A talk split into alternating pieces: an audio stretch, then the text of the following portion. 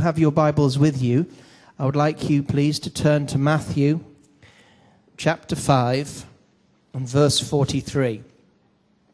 We're coming to the close of a section here in the Sermon on the Mount that we're looking at. And we're spending time in the Sermon on the Mount, uh, on the Mount and we don't apologize for that.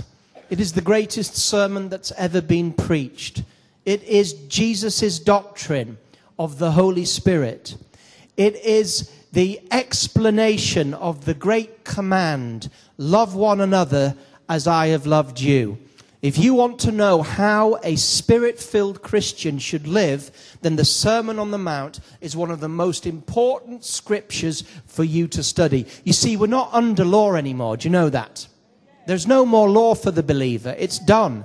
It's great to look back and read the Old Testament and the law, but it's not for our lives. It's not for our lives. We are spirit filled believers, and we live by the Spirit, and we live by the law of Christ, which is Galatians 6 2. And the law of Christ says, carry one another's burdens. We live by the law of Christ, carrying one another's burdens. Do unto others as they do. Uh, uh, sorry, that's, that's, the reverse I always use. Um, do unto others as you'd, as you'd have them do to you. And then, um, then uh, uh, uh finally, love one another as I have loved you. Love is the key to the Christian life. Spirit filled, spirit led love. And the beautiful thing about the Sermon on the Mount is it gives you examples of the character of a spirit filled Christian who wants to live by the law of love, the law of Christ. It gives you the character. That's right there at the beginning of Matthew chapter 5, the Beatitudes. Blessed are the poor in spirit, for theirs is the kingdom of heaven. Blessed are those who mourn, for they shall be comforted. Blessed are the meek, for they shall inherit the earth. Blessed are those who hunger and thirst for righteousness, for they shall be filled. Blessed are the merciful, for they shall obtain mercy. Blessed are the pure in heart, for they shall see God. Blessed are the peacemakers, for they shall be called sons of God. Blessed are those who are persecuted for righteousness' sake, for theirs is the kingdom of heaven. This is the character of a believer in a nutshell.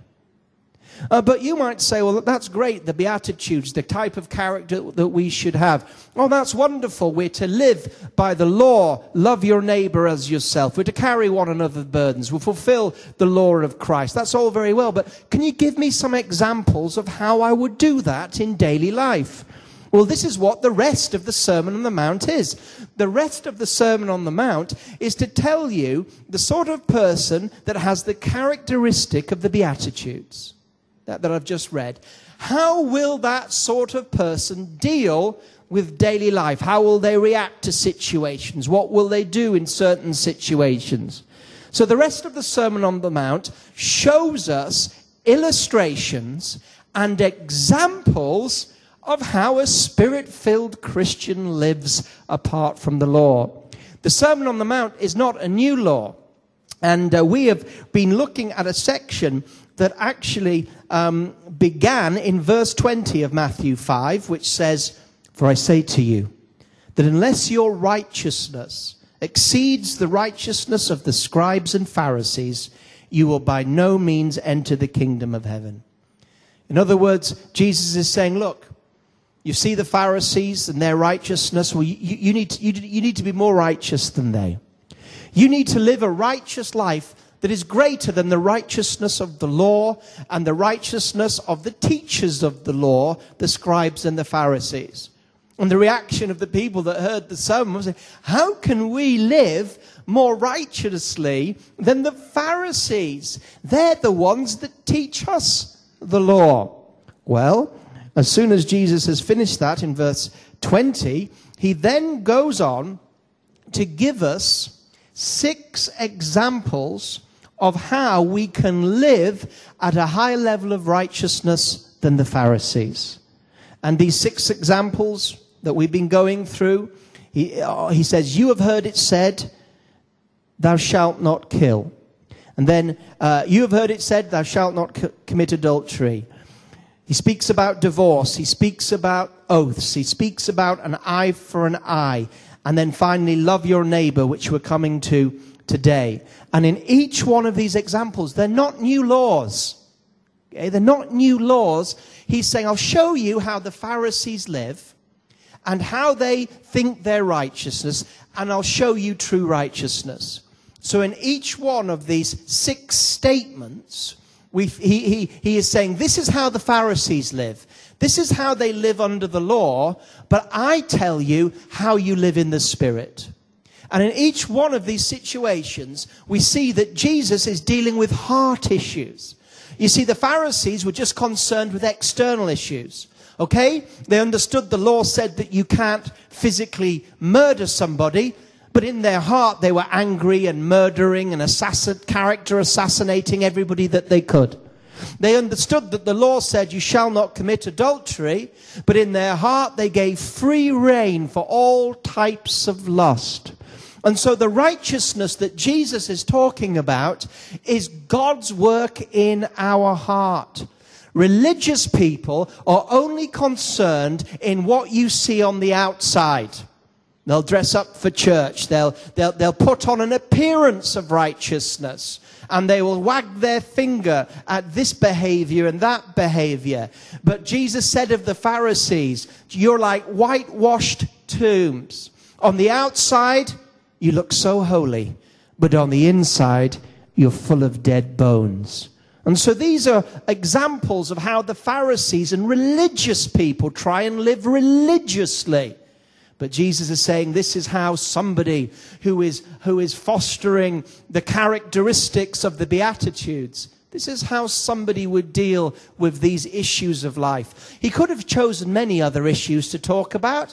These are just examples and principles, not new laws. And so we come to the sixth statement of how we are to live with a righteousness that is superior to the law and superior to the Pharisees. And it's interesting, this passage that I'm going to read, because this passage begins to prepare us for the next stage of Jesus' sermon. You know, when you uh, are a preacher and you're writing a sermon, then you have stages and points that you want to make in your sermon. You have an introduction. That's the Beatitudes in the Sermon on the Mount. You have a conclusion. We've yet to come to that. That, speak, that will end up speaking about the fear of the Lord. But in between the introduction and the conclusion, there are a certain number of points that you want to make. And he's been making the point about a righteousness that exceeds the law and the Pharisees. And when we come to chapter 6, he's going to move into his next point, which is how to live life in the presence of your Father. How to live life in the presence of your Father. And so in this verse that, that, we've, that we have, um, have come to in um, verse 43, he is going to finish with how we should live the spirit filled life with love, better than the law, a righteousness of the heart, and begin to transition us into his next point of walking or walking in the presence of our Father in heaven. Okay? So that's an introduction. So let's read um, verse 43 onwards. You have heard that it was said, you shall love your neighbor and hate your enemy. But I say to you, love your enemies. Bless those who curse you. Do good to those who hate you. And pray for those who spitefully use you and persecute you. That you may be sons of your Father in heaven. For he makes his sun rise on the evil and on the good and sends rain on the just and the unjust. For if you love those who love you, what reward do you have? Do not even the tax collectors do the same? And if you greet your brethren only, what do you do more than others? Do not even the tax collectors do so? Therefore, you shall be perfect just as your Father in heaven is perfect. Can you see in those passages how Jesus is beginning to introduce the Father? And then when we go into chapter 6, that will be the main theme how to live in the presence of your Father, how to walk in life as a spirit filled Christian holding the hand of your Father. So it's a wonderful transition from uh, a righteousness that exceeds the law and the Pharisees into walking in the presence of your Father. And so, in this last illustration or principle, Jesus, and he's been using the phrase, you have heard it said, but I say to you.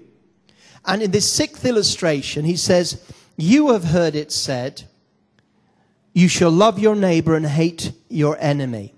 Now, we've seen that in some of the examples beforehand, like, uh, for example, uh, adultery uh, um, um, or swearing on oaths, that we can go back to the law, can't we, and see where the Pharisees were quoting that particular law. Well, here, when Jesus says, You have heard it said, you've said you shall love your neighbor, well, that is in the law. Deuteronomy chapter 6, verse 5 Deuteronomy 6 verse 5 says, love your neighbor as yourself. In Galatians chapter 5, Jesus says, to love your neighbor as yourself fulfills the law. In other words, if you love your neighbor as yourself, you don't need the law. You don't need the Ten Commandments. You don't need the law at all. Because the law is hoping that the best that the law could do would say, love your neighbor. But you know, you can't love your neighbor without the Holy Spirit. The whole of the Sermon on the Mount, I've said this before, is spirit filled living. And this is why when people come to the Sermon on the Mount, politicians or religious people, and they say, oh, you know what Britain needs? Britain needs a good, good dose of love your neighbor as yourself. Britain needs a good dose of this, these morals in the Sermon on the Mount. Jesus, a great moral teacher. We need a good dose of the Sermon on the Mount. Well, firstly, the Sermon on the Mount is not for the unbeliever. It's not a sermon to you. So it's got nothing to do with you. You need to get born from above first. And secondly, the Sermon on the Mount can only be done by being filled with the Holy Spirit. You see, the first beatitude is blessed are the poor in spirit, for theirs is the kingdom of God. If you are not saved, you are not poor in spirit. You have yet to bow your knee to the Savior. You've yet to know that you need the Lord. So you're disqualified immediately from the rest of it. So this isn't moral morality. This is spirit filled living. And so we know that Deuteronomy 6 5 says, Love your neighbor as yourself. But you know, there is nothing in the law that says, Hate your enemy. Nothing in the law. There's no such quote, love your, love, love your neighbor as yourself and hate your enemy. So Jesus wasn't quoting when he said hate your enemy, the law. So who was he quoting? Well, remember, in each one of these six illustrations of living a righteousness greater than the Pharisees, greater than the law, he is showing you how the Pharisees live, what they think, how they interpret scripture, and saying what a nonsense that was and showing how the spirit filled believer would live. And so this is a quote from the Pharisees. This is what the Pharisees were teaching. And to the Pharisees, to love your neighbor meant uh, love your fellow Israelite. And uh, they, they, in their minds, they remembered the time when God told Israel to drive out the Canaanites. Do you remember that? And, and God, the judgment on God on the Canaanites was great. They were to totally, utterly destroy the Canaanites' hold of, of, of the land and drive them out. In fact, they would be penalized if they didn't. You say, well, that's a bit unfair on the Canaanites. No. We read that um, even in the time of Abraham, God said to Abraham, You're going to have the land of Canaan. But the land of Canaan will come, but only because of the wickedness of the Canaanites. And then, just as Israel was about to go into the land of Canaan, God said to them, Don't think that I'm giving you the promised land because of your own righteousness and holiness. Not at all. But the sin and rebellion of the Canaanites has reached the level. I have been patient with them, the Lord was saying, for 340 years, right back to, I've been patient with them, patient with them. If they turned to me like Nineveh, but they didn't. If they turned to me, but they didn't. I've been, and now their sin is such a stench in my nostrils that the time of their judgment has come. So the Canaanites are going to be driven out because of their sin, not your righteousness. And so the Pharisees knew this story. And so they, they said, you see, we love ourselves as Israelites, but everybody else is our enemies. And so they added that. And so Jesus is dealing with that and totally reverses it. Now, when he's talking about enemy, what sort of enemy are we talking about? Uh, uh we, we looked at this a little bit last week um, when we said, when Jesus in verse 39, well, verse 38 and 39 said, You have heard it said, an eye for an eye and a tooth for a tooth, but I tell you not to resist an evil person.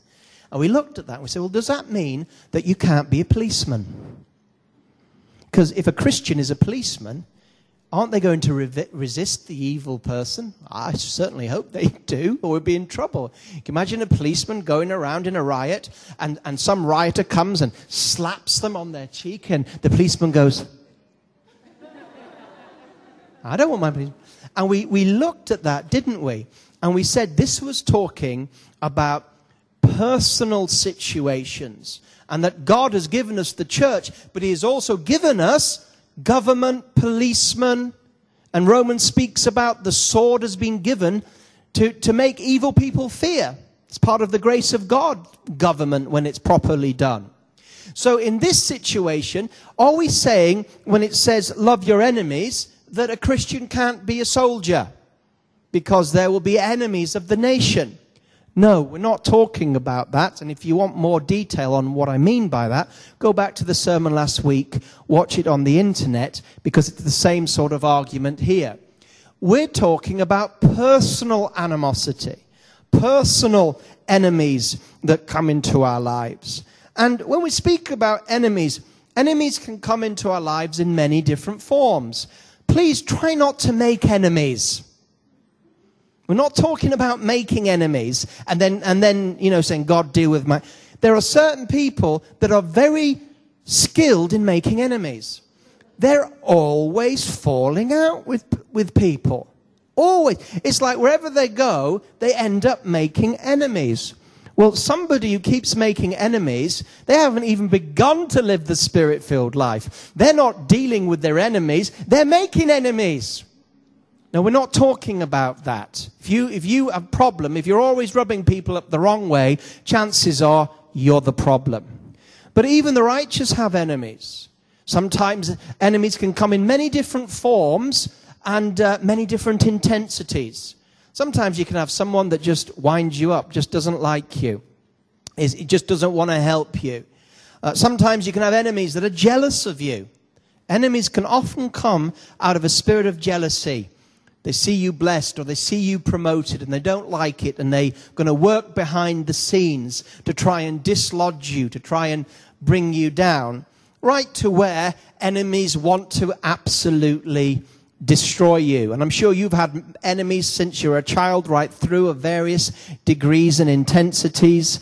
I mean, I've, I've, I'm, thank God I've been shielded from many situations, but I remember one enemy that literally, literally did everything they could to destroy me and my family. That was their agenda. And when these things come up, you, you say, well, what am I going to do? And your natural instinct to your enemy is to fight back. To fight back. To hit back. To argue back. But you know, enemies, this is going to be crazy to say, but enemies are not always a bad thing. And I want you to, th- I want you to think about that thought because sometimes God allows enemies to refine us, strengthen us, grow us, purify us. If you can deal with your enemies in a godly way, then you are a mature Christian. So when an enemy comes along, don't immediately panic and reach for, you know, every weapon you have and get off the boxing gloves. Right. You want to fight? I'll knock you out. stop a second and say, Lord, there's an enemy here, but you know what? You know that, and you know the key to dealing with this. And this is where we start moving into chapter 6. And you know what, Lord? My life is not in my enemy's hand. My life is in your hand. Father, you're big enough to deal with my. I don't, I, I don't have to fight my own corner. You'll fight my own corner. You're with me. I'm, I'm going to trust you rather than fight myself. I'll do what you say. I, I, I'll, I'll follow you. But again, this is a heart issue. So when we talk about hating your enemy, he says, love your enemy, bless those who curse you, do good to those that hate you, and pray for those who spitefully use you and persecute you. So how do, and remember, this is about overcoming, overcoming your enemy. It's not just sitting back and going, you win. It's like, you know, when Jesus says, do not resist the evil person, you win. No, this is a strategy to overcome your enemy. Now, you can overcome the enemy through hatred, fighting fire with fire, or you can overcome the enemy with the Spirit and with the Father. And God says you overcome the enemy by not by crossing over into the supernatural. You, you don't refute, you don't match hate with hate, you overwhelm your enemy through love. And how do you do this? Well, the first thing that's in your heart is that there, there's no retribution. We, this follows on from what we looked at when we looked at the, the uh, uh, whoever slaps you on your right cheek, turn the other. If anyone wants to sue you, let him have your cloak. Whoever compels you to go one mile, go two. And we said that these aren't new laws that literally, if someone sues you, you know, you say, I'll have my house too. But what this is, it's talking about a heart that is not revengeful revengeful. So remember, this is the righteousness of a heart. So you've got an enemy. The first thing, the most important thing, is that you're not vindictive. You're not revengeful. You're not fearful of your enemy. Because fear, revenge, vindictiveness will cause you to step out of the spirit and you'll end up in the flesh as much as them you'll end up in some slugging match. And even if you win, you won't be blessed. And God won't be pleased. But, um, uh, but loving your enemy and praying for those that persecute, this is, this is, uh, this is dealing with now. When you love your enemy, it doesn't mean that you have to go on holiday with them. All right? So this isn't, this isn't sort of like, again, taking something to an extreme. But the most important thing, I'll tell you the key to loving your enemy, shall I? The key, and it's here. The key to loving your enemy is to pray for them. To pray for them. That is the key to loving your enemy, to bless those who curse you, to pray for your enemy. Praying for them deals with your heart.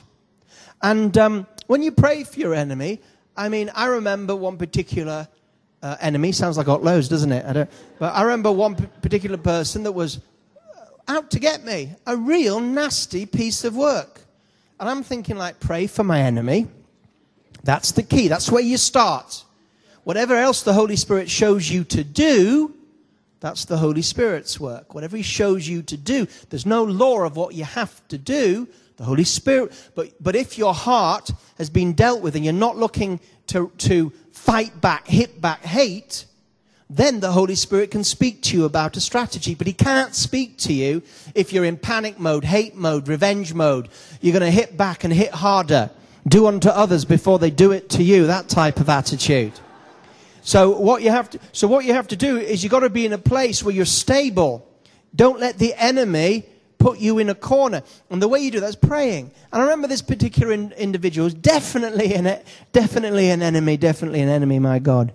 And so I'm thinking, right, I'm meant to pray for this enemy. So I begin to, to say, Father, and I, I pray that you bless them. And I stopped. and I thought, yeah, yeah, sort bless them generally. And then I felt, no, no, I have to pray.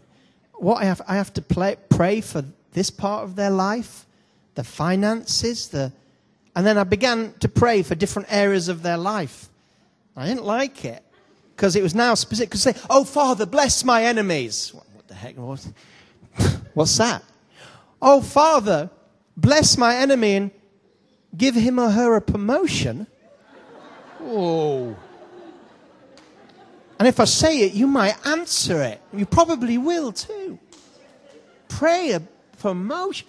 Lord, bless their fight. Make them happy and glad and fulfill their heart's desire.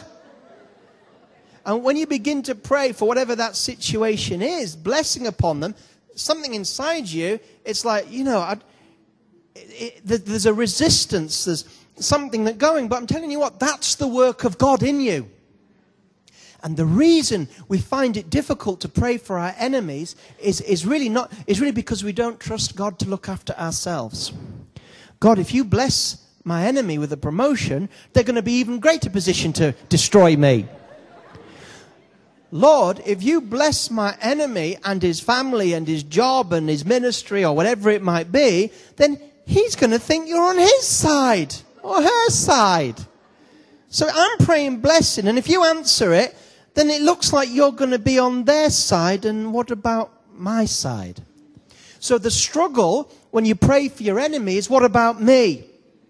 If you bless my enemy, where am I? I, I shouldn't be praying for blessing my enemy. I should be praying for my enemy to, to be destroyed so that I'm okay. So when you pray for your enemy, you, you find this wrestling thing on the inside and you get a bit frightened, a bit scared because if they're blessed, where does that leave me?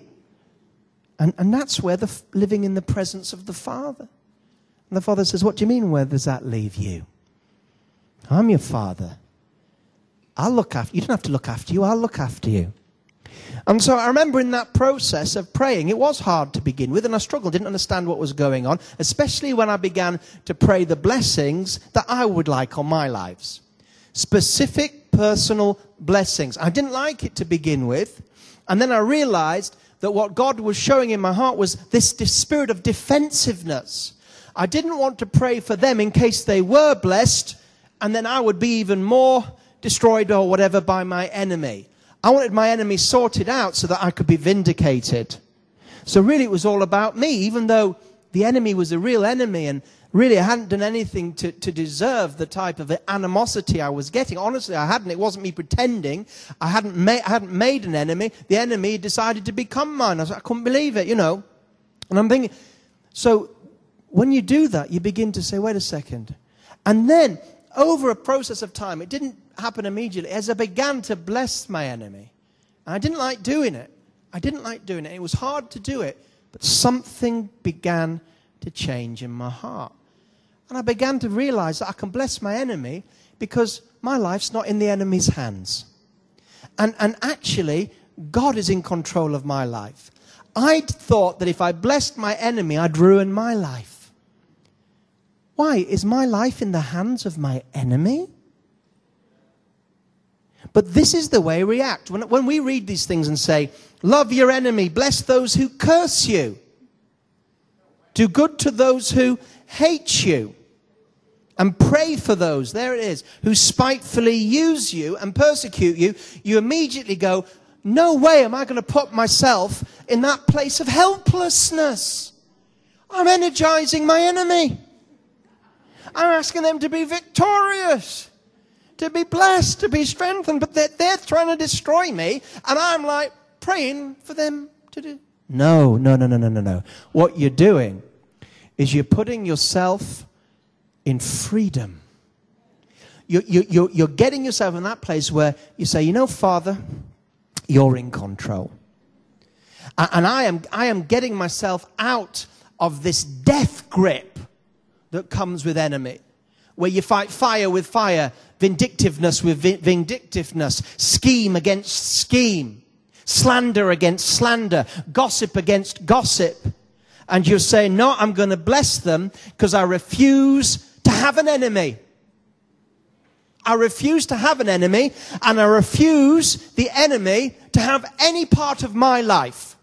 My Father's in charge of my life, and we're going to go out of this into, into chapter 6, and we'll be hearing things like, Why are you worried about one hair on your head?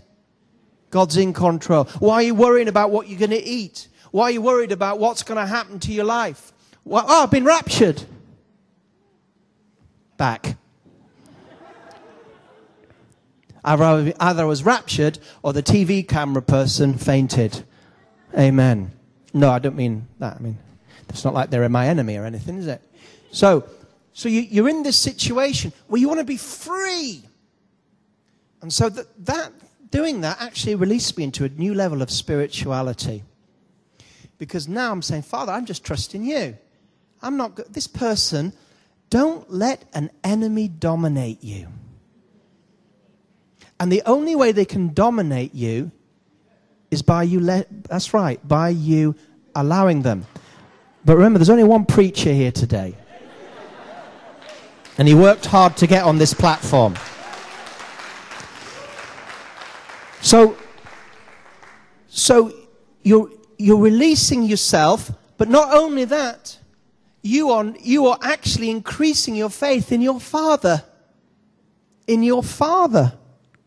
Isn't that amazing? And so now you're blessing your enemy, refusing to be part of the, of the enemy's plan. You're not getting sucked in. You're blessing them. But as you're blessing them, you're turning more and more to the Father. Because you're saying, God, this is in the flesh. This is the last thing I should do.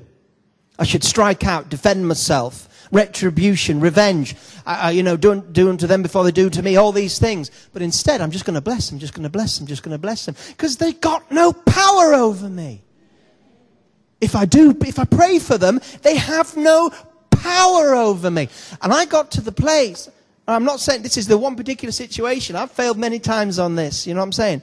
But in this particular situation, I got to the place over a period, I thought, oh my God, they've got no power over me anymore.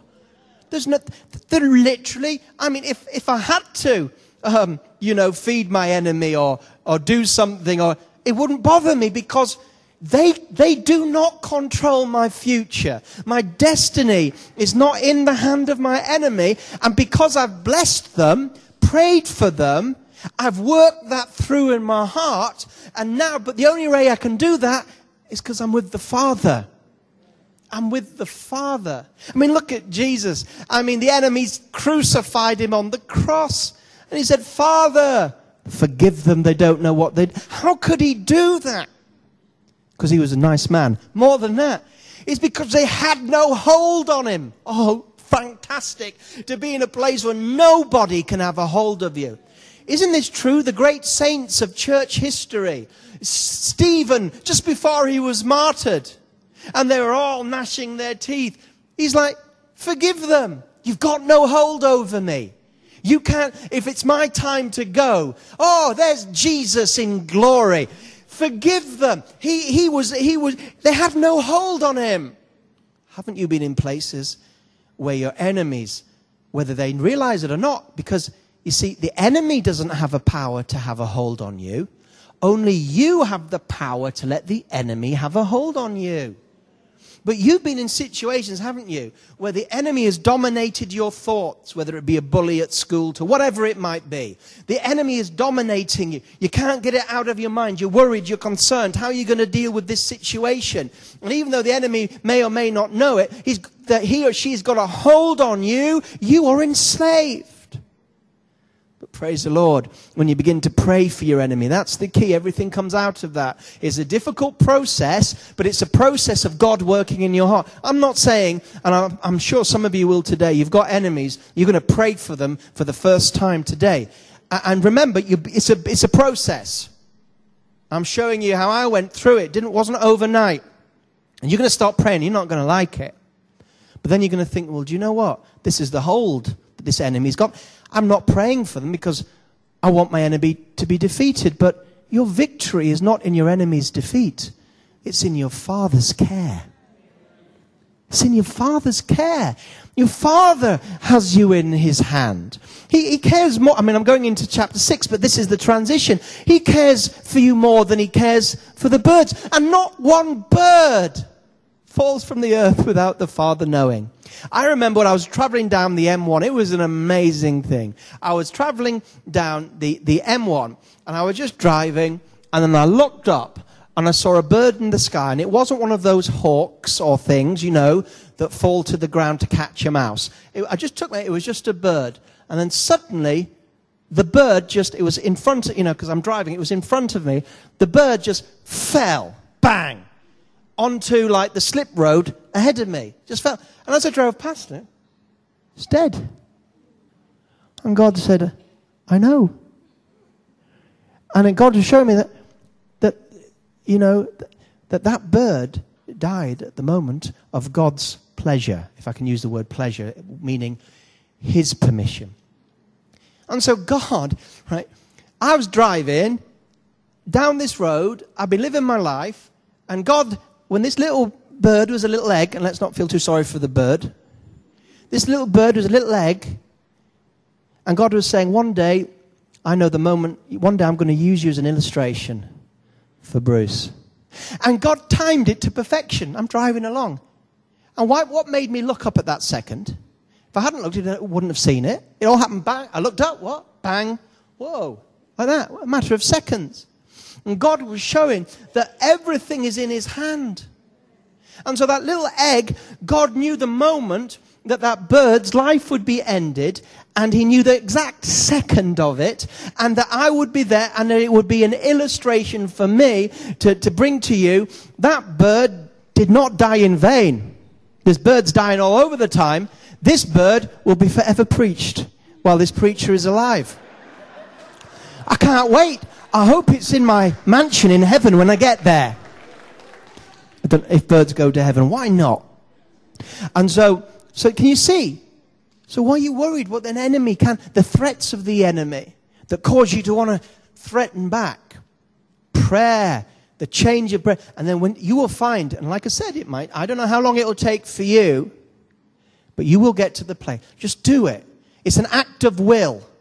You do it not when you have the feelings. You're not going to have the, you pray and you pray and you don't like it. You're praying for everything you would like to have in your life. You pray for it. And then you, and then at the end of it you say, yes, Lord, and I really mean it even though I don't feel like I mean it. Do it, Lord. And you walk away and you think, oh, that's hard. And you do it again and again you will change because the, you are doing, only the Holy Spirit can do it. It's spirit filled living. Now, we come now to verse 45 that continues. It says, Do this, pray for those who spitefully use you and persecute you, that you may be sons of your Father. You know, what do you mean? Well, what God is saying is this that this is exactly how the Father works. This is what the Father does all the time. Well, what do you mean? He blesses his enemy. He prays for his enemy. He does good to those that, that, that do, does it. He blesses those that curse him. What do you mean will be that you may be sons of your Father in heaven? Well, look, he does this all the time. For he makes his sun rise on the evil and on the good and sends rain on the just and on the unjust. Isn't that amazing? I often think about this. This is called, if you're making notes, this is called the doctrine of common grace. Okay, very important phrase. You should, you should, I want you to understand common grace. I want you to understand common grace so that, so that if someone says, What's common grace? you understand it. It's such an important truth of the Bible. And common grace is summed up here. It's the grace of God to all, whether they're saved or unsaved, good or bad, He blesses them. And isn't that true? You, the sun shines only on KT Christians. Wouldn't that be funny? Wouldn't that be funny if we left KT and wherever we went, the sun was shining on us? And everybody else is like rained on. But the sun, and then our gardens, if you have a garden, the rain falls on your garden, but it doesn't fall on the Muslim's garden next door. No, that's not the case, is it? It doesn't matter whether you love God or hate God. There are things that God does for everyone. It's called common grace. And uh, he makes his sun rise on the evil and the good. There's so much that we could talk about that is common, common grace. Heat and light and rain and food. Natural abilities is common grace. So you see these great sportsmen, you see these great scientists, you see these great musicians. Um, they don't have to be Christian to be gifted, do they? Many of them aren't. In fact, many of them are highly, highly, highly gifted and hate God. Highly prospered and hate God. Isn't that the case?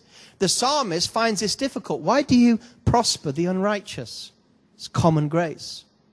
And so the gifts that we have in our life, common grace. You, some of you, I mean, you had gifts before you got saved, didn't you?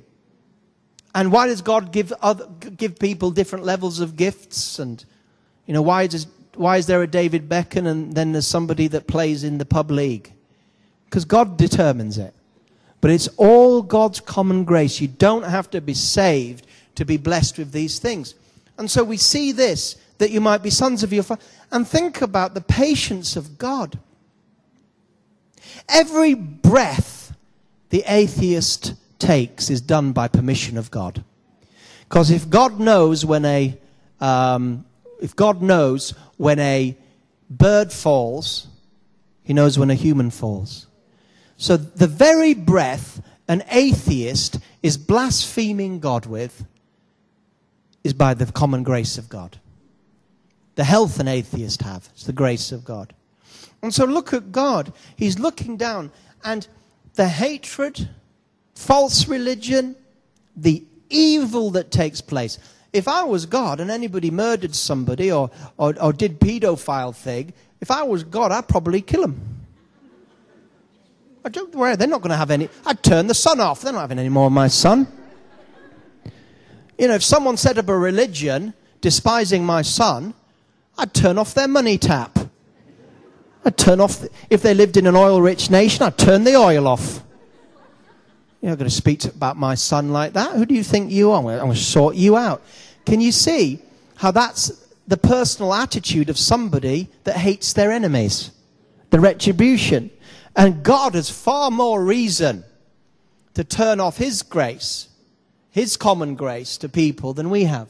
That's common grace. Special grace is the grace that saves. That's special. Okay? And um, so this means that we need to be like our Father.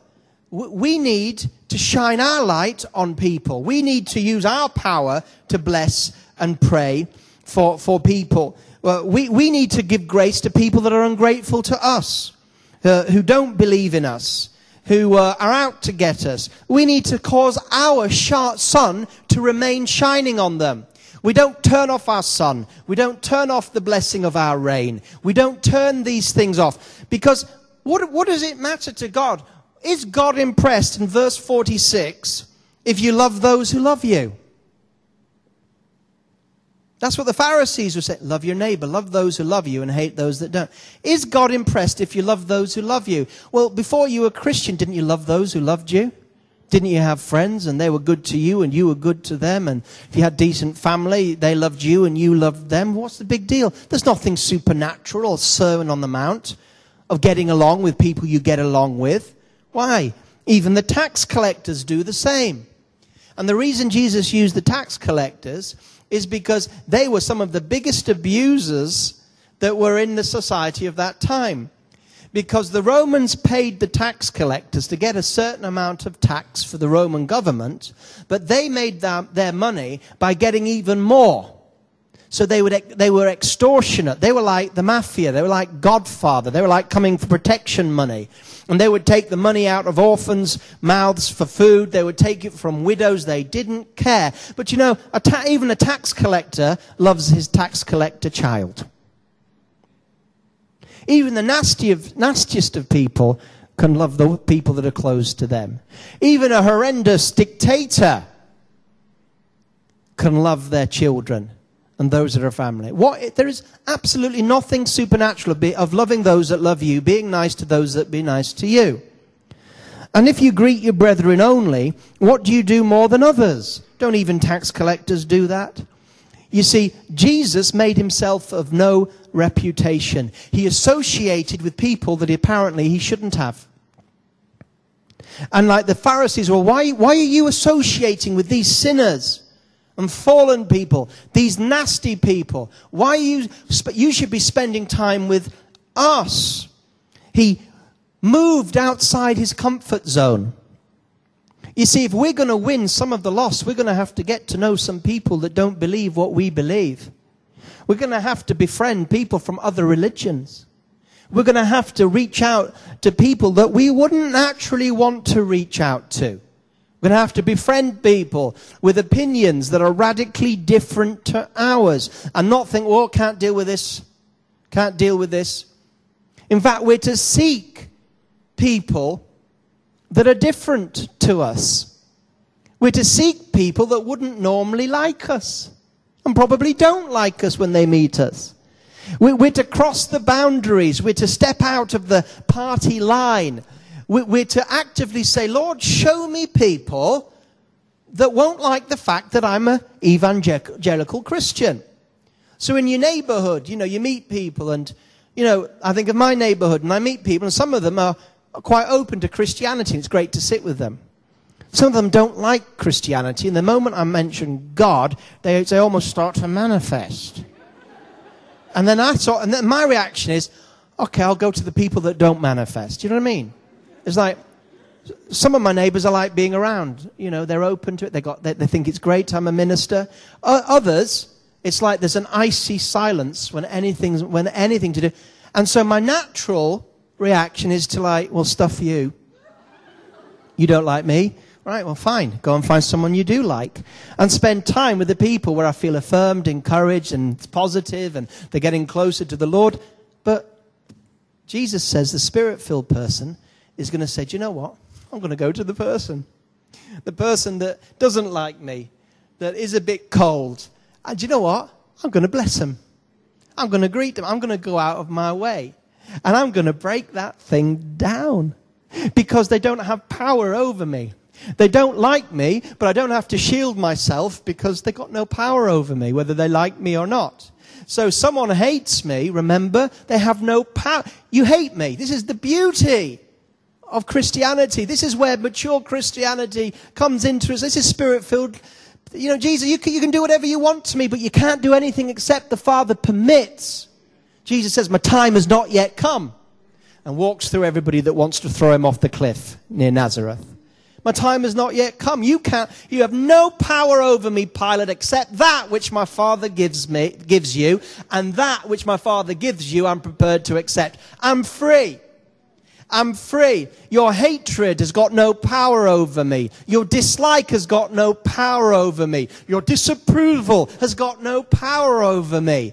I, you've got no power over me because my Father is in control of everything. So because I'm free, I'm going to begin to pray and overcome this natural sort of like withdraw from those that don't like you and attach yourself those to do because you've got security. You have security around those who love you. You feel secure. You have security around those who think you're a great preacher. Spend time with those. Those that think you're a great preacher, spend time with those. I'm a great preacher. Thank you. I'm a great. You can come to dinner anytime.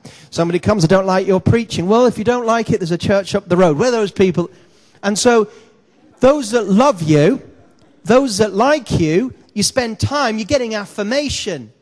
You feel that you're safe. But the Father will give you that. The real spirit filled Christians in Acts of the Apostles, they say, Well, I'm already affirmed. I'm already loved. My life is already in the hands of my Father. There's nothing anybody can do about my life. It, God, you, you can threaten me with the sack, but in the end, God's in control.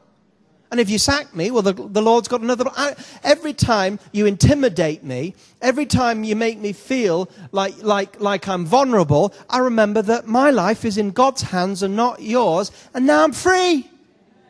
I'm free to take the insult. I'm free to be persecuted. I'm free. Now, I'm not, I'm not saying we're, we're anywhere there yet, but this is a key freedom. Now, next week, we go into chapter 6 and it's the same sermon, but we're, but we're going to be expanding on a lot of this because still, I've been speaking a lot about the Father because even when you finish here in verse 48, it says, Be perfect or mature like your Father. In other words, take your Father's example, and we'll unpackage that. Now we're going to go into chapter 6 and talk about, well, all these righteousness that's, that's above the Pharisees, all these things. We're meant to love our neighbors. We're meant to, like, someone takes your shirt, give them your, all these things we're meant to do. Well, if we do all that, aren't we going to be left alone and vulnerable uh, and, and have no power? And the whole of chapter 6 is going to say, well, not really, because your father will reward you. Your father will watch over you. Your father will clothe you. Your father will lead you. Your father knows every moment that you're alive. Your father, your father, your father. Transfer your trust. Live in the presence of your father. React in the presence of your father. Act in the presence of your father. That's the key to living. And that is the key to walking. It's another way of saying walk by the Spirit. So from next week, we are going into a zone of the Spirit and trust in the Father that few Christians have ever even heard of. We don't need the law. We have the Spirit, the love, and the Father. God bless you.